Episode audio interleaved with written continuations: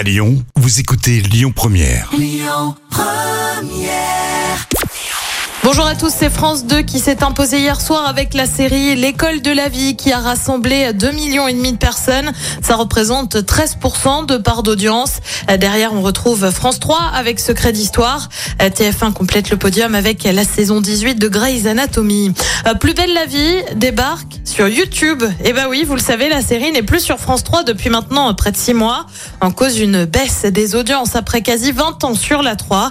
Et bah désormais, la série débarque donc sur la plateforme de vidéo. C'est prévu pour le 17 avril.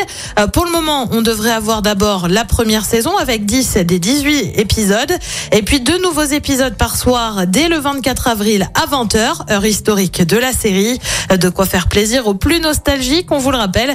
La série est déjà diffusée sur Chéri 25 depuis le mois dernier. Et puis direction les plateformes de streaming avec une nouvelle série signée Franck Gastambide.